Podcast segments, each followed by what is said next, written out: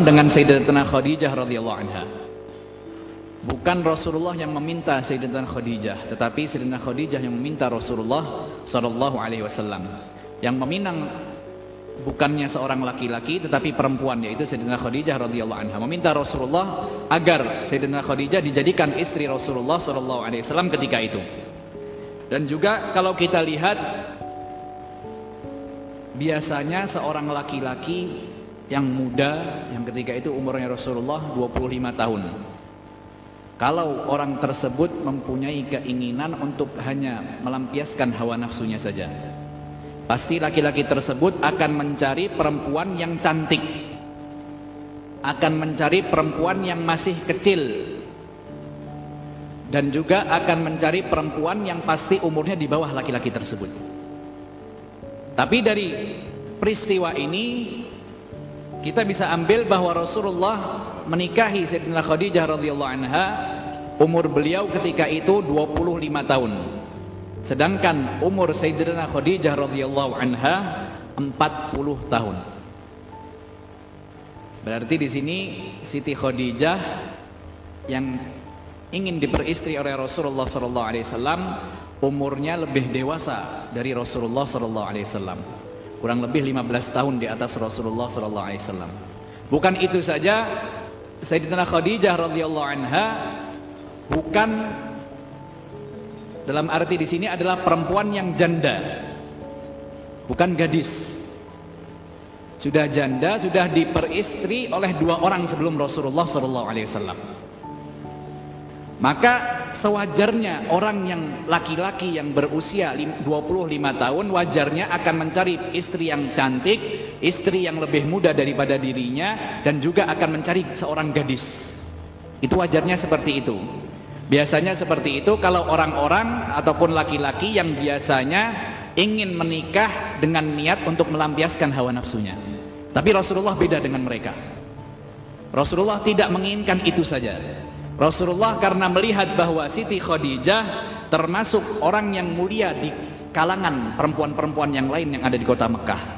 Mempunyai akhlak dan juga budi pekerti yang sangat mulia sehingga dengan itu Rasulullah SAW memperistri Siti Khadijah radhiyallahu anha. Dan di dalam peristiwa pernikahannya Rasulullah SAW kita bisa ketahui masa lama ataupun Rasulullah SAW memperistri Sayyidina Khadijah radhiyallahu anha kurang lebih 25 tahun. Dalam itu Rasulullah Siti Khadijah wafat umur Rasulullah 50 tahun. Di masa itu Rasulullah tidak pernah menengok perempuan selain Siti Khadijah radhiyallahu anha. Tidak pernah mengambil perempuan untuk dijadikan istri ataupun budaknya yang bisa saja Rasulullah SAW kalau ingin memperistri perempuan lain ataupun mengambil budak untuk melampiaskan hawa nafsunya bisa saja. Tetapi di masa itu di masa mudanya seseorang dari umur 25 tahun sampai 50 tahun Rasulullah tidak menengok orang lain ataupun perempuan lain kecuali Siti Khadijah radhiyallahu anha. Imam Buti mengutip hal seperti ini karena apa? Kalau kita melihat orang-orang yang membenci ajaran Islam orang-orang mubasyirin ataupun mustasyriqin yang kerjaannya ingin mengeluarkan orang-orang Islam dari keyakinannya. Yang kerjaannya hanya ingin mencari kejelekan ataupun kesalahan-kesalahan orang-orang muslimin ataupun ajaran yang dibawakan oleh Rasulullah SAW apa yang mereka katakan? Rasulullah adalah rojulun syahwani. Rasulullah seseorang manusia yang sering kali ataupun kehidupannya mendahulukan syahwatnya daripada perintah-perintah Allah Subhanahu wa taala. Itu yang disampaikan orang-orang yang tidak mencintai ajaran Islam. Karena apa? Kalau kita lihat istri-istri Rasulullah sallallahu alaihi wasallam banyak sekali. 10 atau 11 yang wafat ketika itu 9 setelah Rasulullah sallallahu alaihi wasallam wafat yang tersisa. Dan kita lihat juga mereka mengambil dari peristiwa pernikahannya Rasulullah SAW dengan Siti Aisyah radhiyallahu anha. Rasulullah menikahi Siti Aisyah di umur 6 tahun dan tidur bersama Rasulullah SAW ataupun kumpul di umur 9 tahun. Mereka hanya mengambil sisi jeleknya saja menurut mereka, menurut pandangan mereka.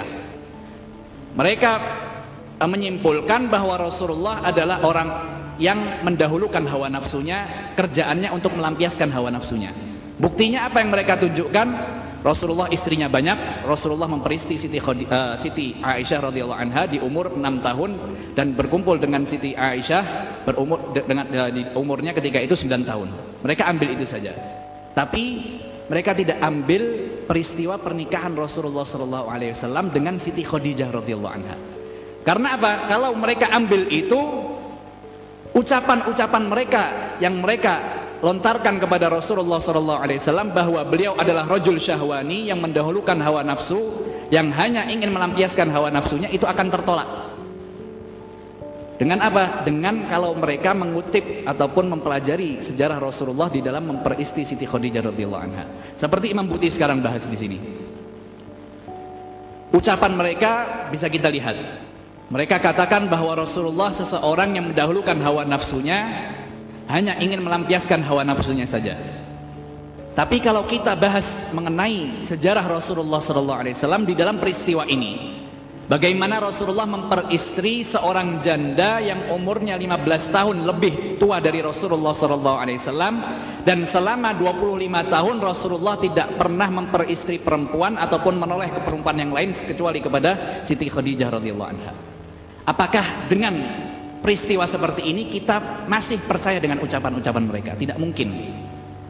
Yang mereka katakan kepada Rasulullah SAW yang mereka tunjukkan kepada kita kejelekan Rasulullah itu akan terbantah begitu saja dengan peristiwa yang kita pahami dengan pernikahannya Rasulullah kepada dengan Siti Khadijah radhiyallahu anha. Tapi mereka tidak mau mengkutip ini. Karena yang mereka inginkan hanya menjelekkan ajaran Islam dan juga Rasulullah SAW mereka tidak menginginkan kebenaran yang ditunjukkan oleh ajaran Islam. Jadi sisi yang mereka anggap jelek mereka ambil. Tapi kalau orang tersebut ingin memperjelaskan kepada kita mengenai sosok Rasulullah SAW, seharusnya mempelajari 100%. Tidak mempelajari bahwa Rasulullah mempunyai istri yang banyak. Rasulullah memperisti Siti Aisyah radhiyallahu anha di umur 6 dan kumpul di umur 9 tahun. Tidak itu saja. Seharusnya juga mempelajari istri pertamanya Rasulullah sallallahu alaihi wasallam. Tapi mereka tidak mau. Bukannya mereka tidak mengetahui, mereka mengetahui. Tapi kalau mereka membahas ini lantas kejelekan yang mereka lontarkan kepada Rasulullah sallallahu alaihi wasallam tidak berhasil, tidak akan berhasil. Yang mereka inginkan untuk menfitnah kaum muslimin di dalam meyakini bahwa Rasulullah wasallam makhluk Allah yang paling istimewa tidak akan berhasil. Tapi mereka menunjukkan kepada kita sisi yang mereka anggap jeleknya saja. Kalau orang awam, orang yang biasa, mungkin akan percaya dengan ucapan-ucapan mereka itu. Nabi yang kamu yakini itu Nabi yang hanya mempunyai kebiasaan melampiaskan syahwatnya. Mempunyai istri yang banyak. Bahkan di dalam hadis satu malam Rasulullah bisa kumpul dengan seluruh istrinya. Rasulullah memperistri perempuan yang masih kecil Siti Aisyah radhiyallahu anha. Kalau kita sekilas mendengar ucapan mereka pasti kita akan ikut dengan ucapan-ucapan tersebut. Dalam arti kita akan mengotori keimanan kita kepada Rasulullah sallallahu alaihi wasallam. Tapi harusnya kita mempelajari seperti ini. Mempelajari mengenai istri-istri Rasulullah sallallahu alaihi wasallam, kita pelajari dari pertama bagaimana cerita Rasulullah memperistri Siti Khadijah radhiyallahu anha. Maka tuduhan-tuduhan yang mereka lontarkan, kejelekan yang mereka katakan kepada Rasulullah SAW itu akan bertolak begitu saja. Tidak akan terkutip di hati kita sedikit pun bahwa beliau adalah seseorang yang mendahulukan hawa nafsunya ataupun syahwatnya. Karena apa? Karena peristiwa ini. Cerita mengenai bagaimana Rasulullah SAW memperistri Siti Khadijah radhiyallahu anha. Maka dari situ kita ketahui bahwa Rasulullah bukan seperti apa yang mereka katakan. Rasulullah bukan seseorang yang kerjaannya melampiaskan hawa nafsunya saja. Rasulullah bukan seseorang yang mendahulukan hawa nafsunya daripada hal-hal yang lain, bukan seperti itu. Rasulullah di dalam peristiwa ini tidak memandang umur Siti Khadijah radhiyallahu anha. Tidak memandang kecantikan Siti Khadijah radhiyallahu anha tapi yang dipandang adalah kemuliaan Siti Khadijah dan juga bagaimana budi pekerti Siti Khadijah radhiyallahu anha. Bahkan beliau pun dijuluki Al-Afifah At-Tahirah. seorang yang benar-benar menjaga kehormatannya perempuan yang sangat suci di kalangan orang-orang yang lain itu yang dipilih oleh Rasulullah SAW dari Siti Khadijah radhiyallahu anha maka Imam Buti di sini menyampaikan bahwa peristiwa itu ataupun kejadian itu mengenai bagaimana Rasulullah memperistri Siti Khadijah radhiyallahu anha yang umurnya lebih dewasa dari Rasulullah 15 tahun Rasulullah di dalam pernikahan tersebut selama 25 tahun tidak memperistri perempuan ataupun mengambil budak perempuan. Dari itu sudah cukup bagi orang-orang yang benar-benar jengkel dengan ajaran Islam, iri dengan ajaran Islam, yang mempunyai sifat hekit dengan ajaran Islam, itu akan tertolak begitu saja kalau mereka membahas peristiwa seperti ini. Disebutkan di sini bahwa ucapan-ucapan mereka yang mereka lontarkan kepada ajaran Islam itu tidak akan terdengarkan. Kita tidak mungkin mendengarkan ucapan tersebut. Karena apa? Dengan peristiwa ini. Mereka utarakan di hadapan orang-orang muslimin bahwa Rasulullah rajul syahwani, seseorang yang hanya memperampiaskan hawa nafsunya saja. Tapi kalau kita sudah mempunyai cerita pembahasan mengenai cerita Rasulullah Sallallahu Alaihi Wasallam ketika memperistri Siti Khadijah, kita tidak akan mendengarkan ucapan-ucapan mereka seperti itu.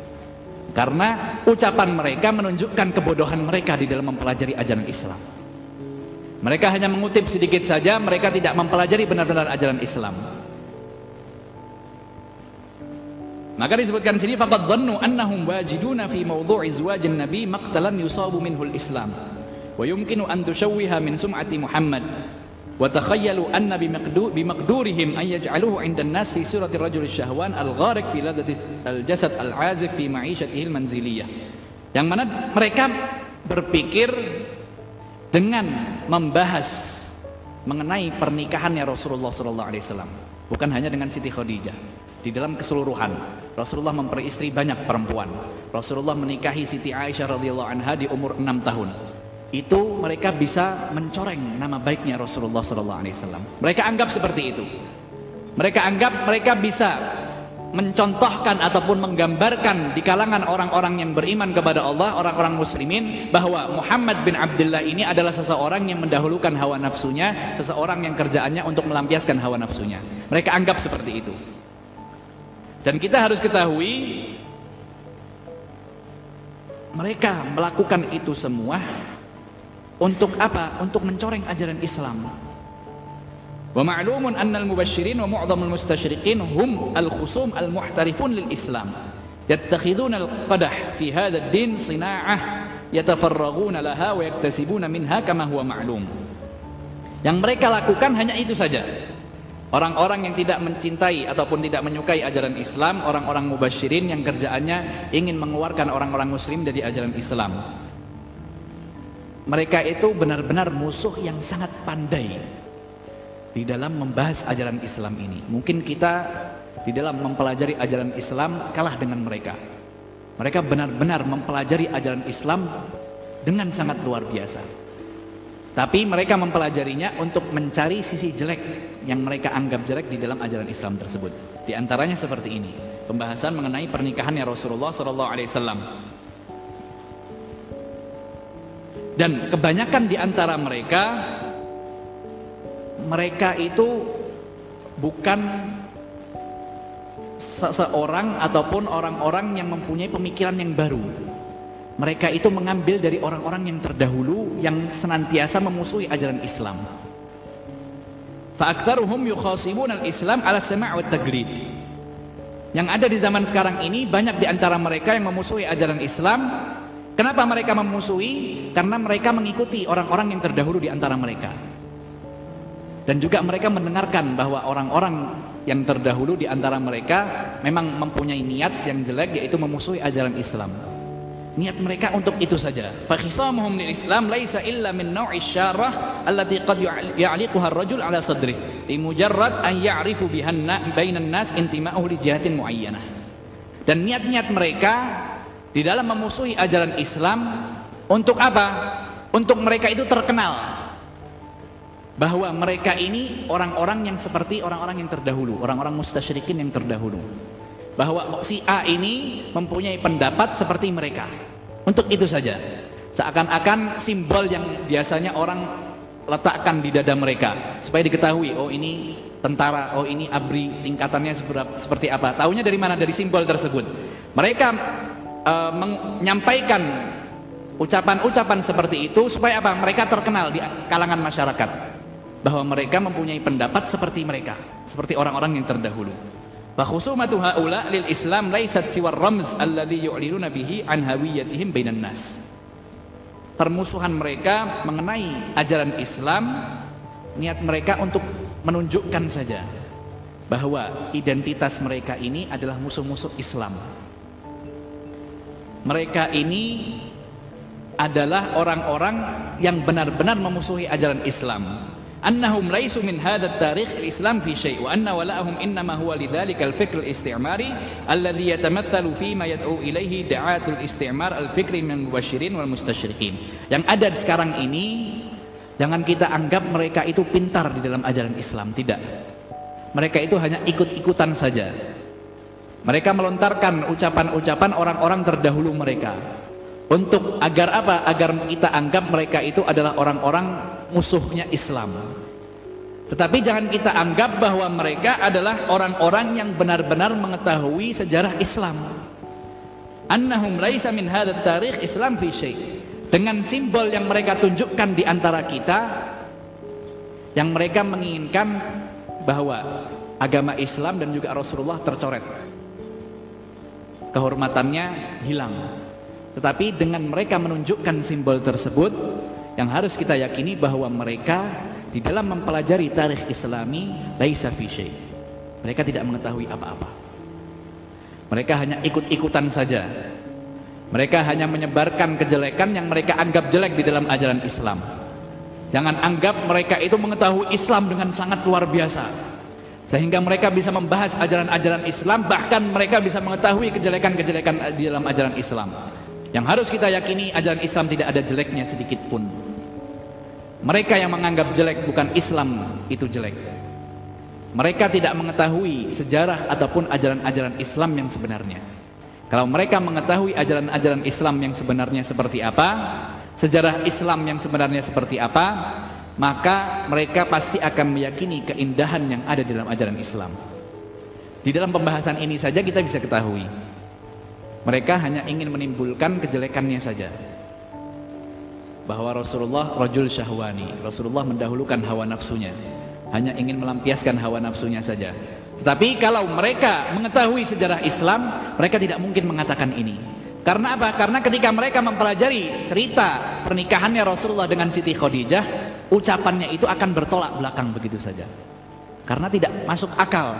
Seseorang yang mereka katakan rojul syahwani yang hanya melampiaskan hawa nafsunya, mendahulukan hawa nafsunya, bisa memperistri perempuan yang lebih tua dari dirinya 15 tahun.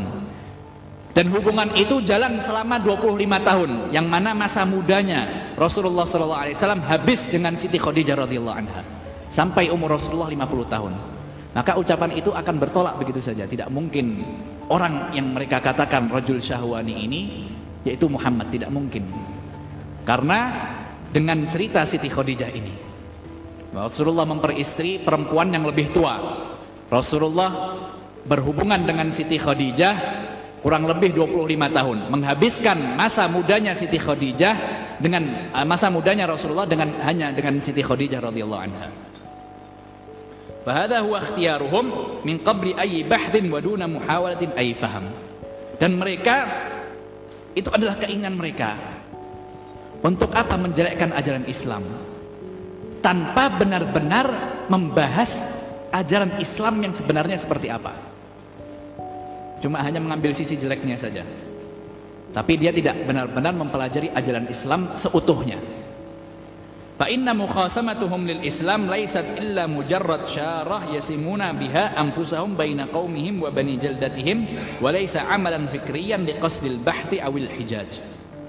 Bahwa apa yang mereka lakukan hanya ingin menunjukkan di anti kalangan masyarakat bahwa mereka adalah orang-orang orang yang memusuhi ajaran Islam. Orang-orang yang mungkin kita anggap mereka benar-benar mempelajari ajaran Islam ataupun mencari kebenaran di dalam ajaran Islam. Tidak seperti itu. Tapi mereka hanya ingin menunjukkan bahwa mereka ini adalah musuh-musuh Islam. Mereka ini tergolong oleh orang-orang yang terdahulu orang-orang mustasyrikin yang terdahulu. Dan dengan itu juga kita yakini bahwa mereka yang mereka lakukan itu bukan amal bahti ataupun seseorang yang mencari tahu mengenai ajaran Islam. Bukan seperti itu hanya seseorang yang ingin menunjukkan kejelekan saja. Bukan ingin mencari tahu sebenarnya ajaran Islam itu seperti apa. Itu yang yang mereka lakukan dan juga mereka sebarkan di kalangan masyarakat-masyarakat ataupun kaum-kaum awam. Mereka hanya menyebarkan sedikit ataupun membahas sedikit dari ajaran Islam dan yang mereka anggap bahwa itu jelek dan masyarakat yang akan menerima akan menganggap juga itu jelek dengan secara tidak langsung mereka berhasil menyebarkan fitnah mereka berhasil mencoreng nama baik Rasulullah SAW di mana di kalangan umatnya Rasulullah sendiri dengan apa? Dengan kesalahan yang mereka lontarkan dengan kepada Rasulullah SAW ataupun ajaran Islam. Tapi kalau orang-orang yang benar-benar mempelajari ajaran Islam, mereka sudah bisa membentengi diri mereka dari fitnah-fitnah tersebut. Dari peristiwa ini kita sudah bisa membentengi. Jadi kita sekarang jangan terpengaruh dengan ucapan-ucapan mereka bahwa Rasulullah adalah rajul syahwani.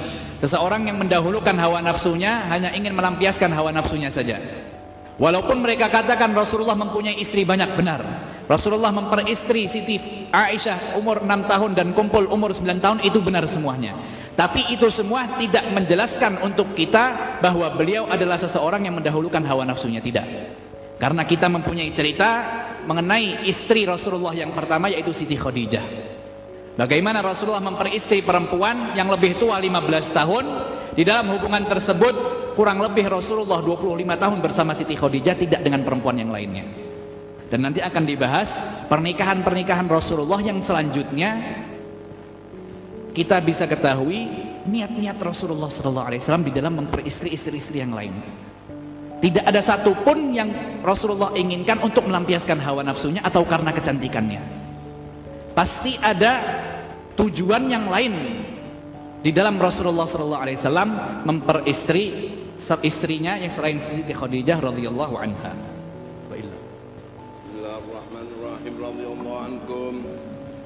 وإلا فموضع زواج النبي صلى الله عليه وسلم من أهوان ما يمكن أن يستدل منه المسلم المتبصر العارف بدينه والمطلع على سيرة النبي على عكس ما يروجه. خصوم هذا الدين تماما يريد أن يلصق به النبي صلى الله عليه وسلم سورة الرجل الشهواني الغارق في لذات الجسد. وموضع زواجه عليه الصلاة والسلام هو وحده الدليل الكافي على عكس ذلك تماما فالرجال شهوات لا يعيش إلا الخامسة والعشرين من العمر في بيئة مثل بيئة العرب في جاهليتها عفيف النفس دون أن ينسق في شيء من التيارات من التيارات al-fasidah alladhi tamuju min haulih Parrijalu syahwan layak balu Ma'da dhalika an yatazawad min ayim, min ayim, laha ma yukaribu dhu'bu umroh thumma ya'isu maha duna antamattad ainahu an tamtadda tamtadda ainahu illa syai'in mimma hawlahu wa im wa in haulahu al-kathir wa lahu illa dhalika akthar min sabil illa an yatajawaz marhalah syabab thumma al-kuhula wa yadkhulu fi madariki syuyukhuha syuyukha syuyukha maka Imam Buti di sini menyampaikan di dalam pembahasan mengenai pernikahan Rasulullah Sallallahu Alaihi Wasallam ini sudah kita bisa ambil dalil yang sangat luar biasa di dalam mempelajari sejarah Rasulullah Sallallahu Alaihi Wasallam. Beda dengan apa yang mereka lontarkan kejelekan-kejelekan mengenai ajaran Islam ataupun kepada Rasulullah Sallallahu Alaihi Wasallam. Mereka lontarkan hal-hal yang jelek untuk mencoreng nama baik Rasulullah sallallahu alaihi wasallam. Tapi di dalam kita membahas mengenai cerita pernikahan Rasulullah wasallam secara keseluruhan kita bisa mendapatkan dalil yang sangat jelas sekali bahwa apa yang mereka katakan itu salah semuanya. Dan juga menunjukkan kebodohan mereka yang menyebarkan fitnah-fitnah seperti ini untuk mencoreng nama baik Rasulullah wasallam.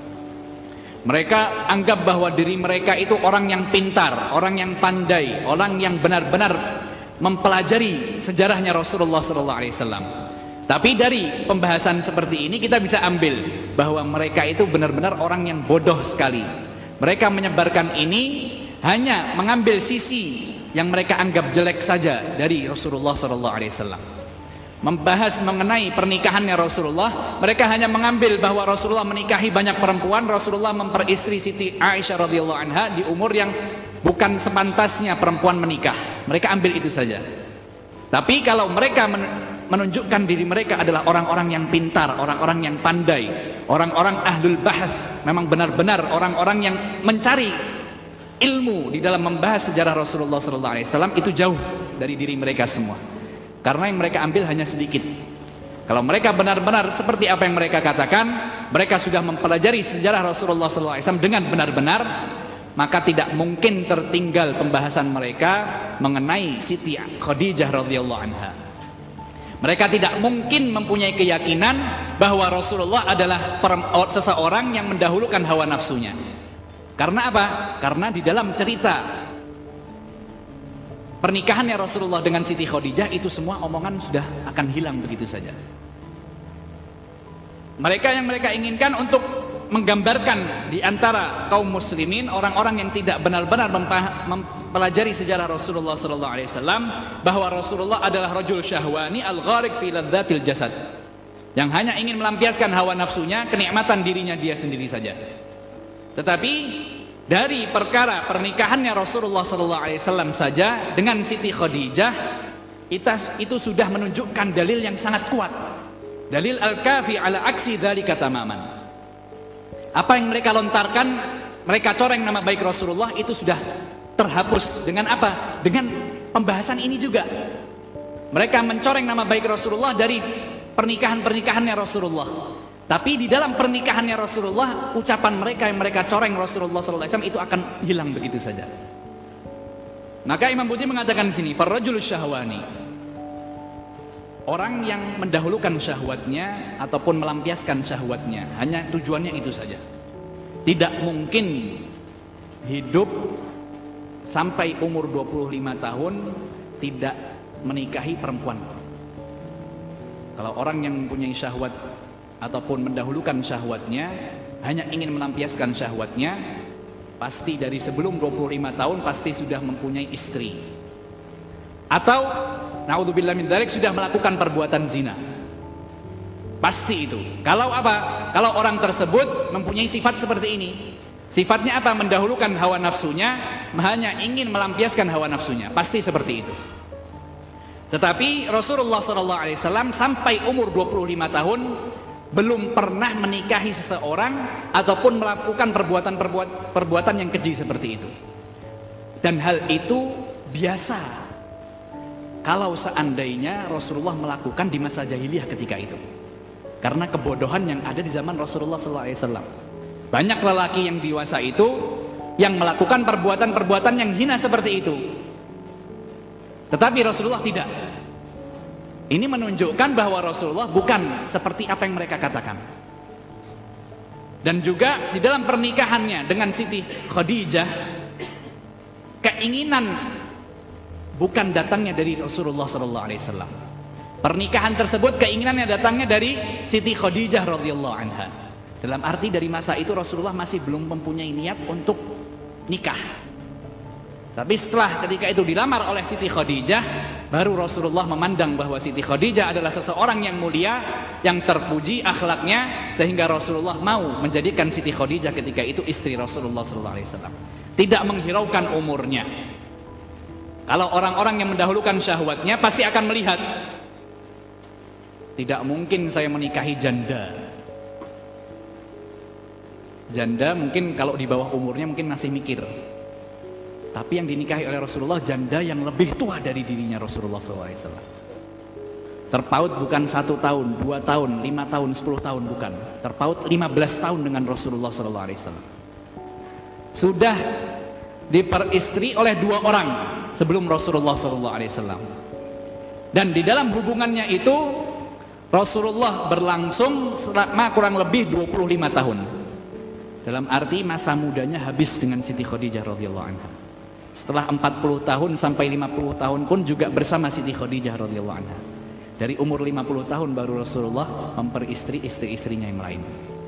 Dan biasanya dari umur 50 tahun itu sudah tidak mempunyai ataupun seorang laki-laki itu syahwatnya sudah menurun pastinya.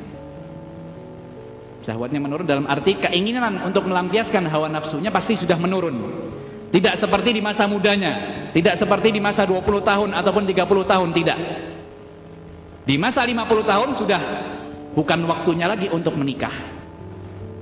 Sehingga kalau kita membahas pelajaran sejarahnya Rasulullah, di dalam pernikahannya Rasulullah ada niat-niat yang tersendiri. Bukan hanya bukan untuk melampiaskan hawa nafsunya saja, tetapi ada niat-niat tersendiri yang ada di dalam hati Rasulullah SAW yang kalau kita pelajari sejarah tersebut kita ketahui kenapa Rasulullah memperistri Siti, Aisyah kenapa Rasulullah memperistri istri yang lain itu semua ada dibahas di dalam sejarahnya Rasulullah SAW jadi di dalam fitnah yang mereka sebarkan mengenai bahwa Rasulullah SAW adalah rajul syahwani al-gharik fi ladzatil jasad bahwa Rasulullah seseorang yang mendahulukan hawa nafsunya hanya ingin mendapatkan kenikmatan jasadnya saja, tubuhnya saja di dalam melampiaskan hawa nafsunya, itu semua bertolak. Dengan apa? Dengan pembahasan mereka sendiri juga. Mereka membahas menyebarkan fitnah itu di dalam pernikahannya Rasulullah. Dan kita ambil dalil di dalam pernikahannya Rasulullah SAW itu juga dan ucapan-ucapan mereka menunjukkan kebodohan mereka sendiri di dalam mempelajari Rasulullah wasallam. Kalau orang yang pandai di dalam membahas mengenai pernikahannya Rasulullah akan dikutip di dalam keseluruhan.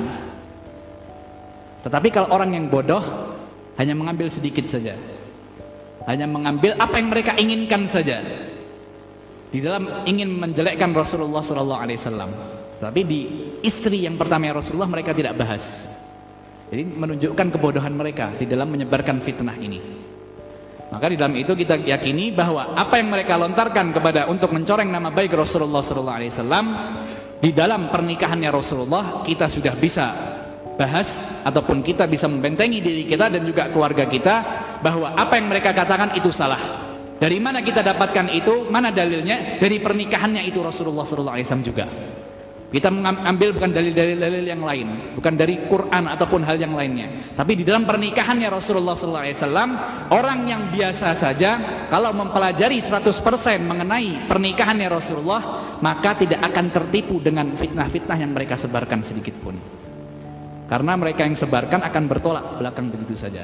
Di dalam pernikahannya Rasulullah SAW dengan istri-istrinya ataupun dengan Siti Khadijah radhiyallahu anha. Dan juga Imam Buti di sini mengutip sedikit bahwa pernikahan Rasulullah SAW yang terjadi setelah Siti Khadijah radhiyallahu anha. Setelah wafatnya Siti Khadijah radhiyallahu anha, ada sembilan perempuan ataupun sepuluh perempuan yang, diistri, eh, yang dijadikan istri oleh Rasulullah SAW ada niat-niat ataupun maksud tersendiri yang ada di dalam hati Rasulullah SAW di dalam memperistri perempuan-perempuan tersebut yang mana sudah sempat kita bahas di dalam pembahasan sebelum kitab ini kalau kita kembali di dalam kitab Alimu Auladakum Mahabbata Al Baitin Nabi. Fitnah seperti ini sudah pernah dibahas di dalam kitab tersebut. Dan dalil-dalilnya juga sudah pernah dijelaskan di dalam kitab itu. Dan sahibul kitab Muhammad Abdul Al-Yamani menjelaskan kepada kita juga ketika itu satu persatu niatnya Rasulullah SAW di dalam memperistri istri-istri yang lain. Sayyidina Zainab kenapa diperistri? Sayyidina Siti Aisyah dan juga istri-istri yang lain seluruhnya dijelaskan kenapa Rasulullah SAW menjadikan perempuan-perempuan tersebut istrinya Rasulullah SAW dan insya Allah kita akan bahas dan mungkin kalau bisa dikutip dari kitab Syekh Muhammad Abdul Yamani di dalam kitab Alimu Auladakum Al Baitin Nabi. Karena dijelaskan di sini tujuan-tujuan Rasulullah di dalam memperistri istri-istri yang lain setelah wafatnya Siti Khadijah radhiyallahu anha dan menjelaskan lebih jelas kepada kita semua bahwa tujuannya Rasulullah SAW untuk memperbanyak istri bukan untuk melampiaskan hawa nafsunya saja tetapi mempunyai tujuan-tujuan yang lain sebagai beliau adalah pemimpin para sahabat Rasulullah SAW ketika itu sehingga bisa kita ambil inti-inti ataupun tujuan-tujuan Rasulullah SAW di dalam memperbanyak istri-istri ataupun perempuan-perempuan yang lain. Wallahu a'lam. بسم الله الرحمن الرحيم. الفاتحة بالقبول وإقبال وصلاح الأحوال ظاهرا وباتنا أن الله يفتح علينا وعليكم فتوح العارفين. فقهنا وإياكم في الدين ويهدينا وإياكم سوى سبيل ويعلمنا وإياكم التأويل ويجعلنا وإياكم علماء أتقياء صلحاء نجباء وأن الله يغفر لنا ولوالدينا ولمن كان في السابق حاضرا معنا. اللهم اغفر لهم وارحمهم واجعل مستقر أرواحهم فردس الأعلى مع النبيين والصديقين وشهداء صالحين. ونسأل الله كريما يقضي حاجاتنا كلها الدنيوية وأخروية في أنفسنا وأهلنا وأولادنا وإخواننا وأصحابنا ومن أوصانا بالدعاء ويشفي مرضانا ويعافي مبتلانا ويملي سر ويعانا ولا يخيب رجانا ويرزقنا رزقا حلالا طيبا كثيرا بدون تعب ولا مشقة. مع لطف وعافية وتوفيق الهداية وحسن الخاتمة عند الموت.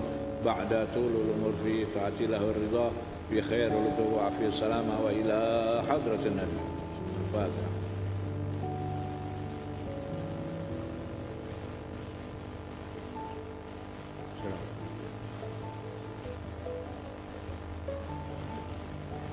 اللهم صل وسلم على سيدنا محمد مفتاح باب رحمة الله عدد ما في علم الله صلاة وسلاما دائمين بدوام ملك الله. وعلى آله اللهم اجعل في طاعتك فرحي وسروري وفي مرضاتك جميع أموري. اللهم يا عالم بحالاتي ومطلع على سرائري ونياتي. اقضي جميع حاجاتي واغفر ذنوبي وسيئاتي وتجاوز عن خطيئاتي وزلاتي وتقبل جميع حسناتي